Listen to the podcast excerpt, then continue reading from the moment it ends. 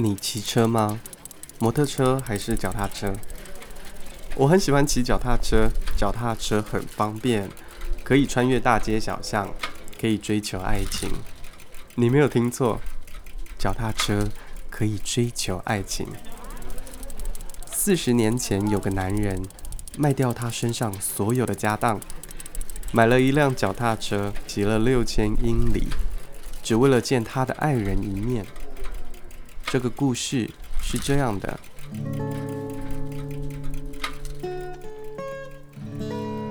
有一位年轻的男子，出生于一九四九年，在偏远的印度乡下。根据印度阶级的分类，他属于贱民那一类。他的名字叫做帕杜曼·库马尔·马哈纳迪亚。在一次占卜预言中，占星家告诉他，他将会娶一位来自遥远国家的女子为妻。这女子是金牛座，会吹长笛，而且拥有一座森林。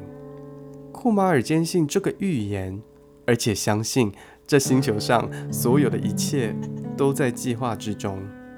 他清楚地记得预言成真的那天，库马尔说：“当那位女子出现在我的眼前。”我好像失去了重量，文字不足以能够描述我当时的感觉。这段美丽的旅程始于一九七五年十二月十七日。库马尔当时是一位街头艺术家，在街上为人描绘肖像。当时，一位名叫夏洛特·谢德文的金发蓝眼美女找上了库马尔，请库马尔为她画一幅肖像。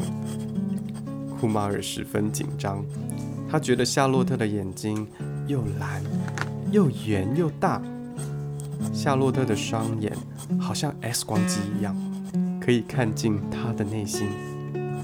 紧张的库马尔第一次画得不好，所以他让夏洛特改天再来。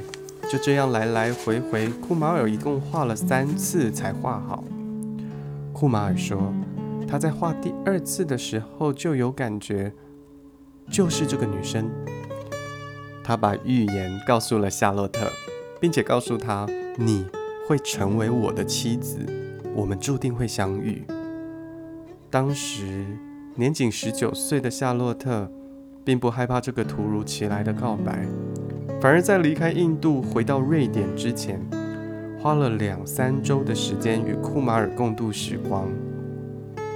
这个爱情故事本可以就此打住。但是年轻而坚定的库马尔并不妥协。两人分开一年半后，库马尔卖掉他所有的东西，买了一辆单车，带着很少的钱，在路上遇到几个好心人的帮助下，库马尔横过欧亚大陆，骑了六千英里去见夏洛特。他说。这次长途旅行最大的障碍是我自己的想法和我的怀疑。这对恋人最后举办了一场完整的印度婚礼，他们有了两个孩子，两个人已经在一起四十多年了，还经常受邀上媒体分享这段旅程。他们的爱一如既往的强烈。我们对爱情有没有这么勇敢呢？如果这个故事发生在现在，结局还会是这样的美丽吗？不用那么辛苦骑六千英里的脚踏车，我可以上网买张机票搭飞机啊！不用写信表达我的思念，用手机软体就能轻松视讯。现在变得那么容易维系感情。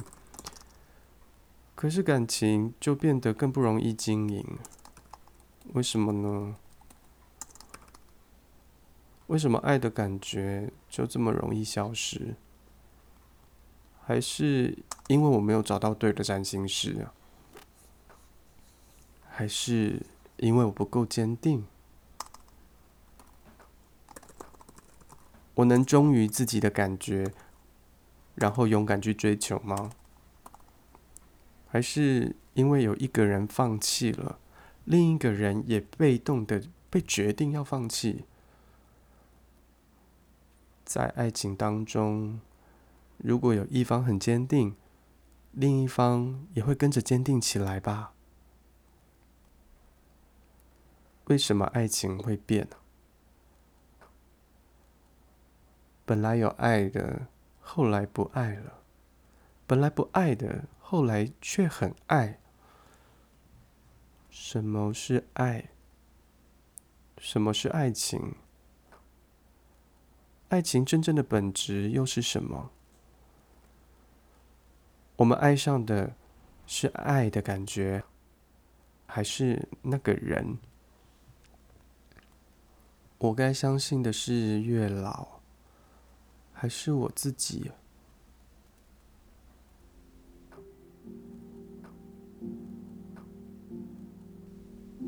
我相信库马尔在旅程中一定有想放弃的时候。他曾说，旅程中最大的阻碍是他自己的念头。如果换成是我，在旅程中，我会想，会不会对方已经有别的对象了？会不会对方对我没感觉了？我还要继续吗？他还会爱我吗？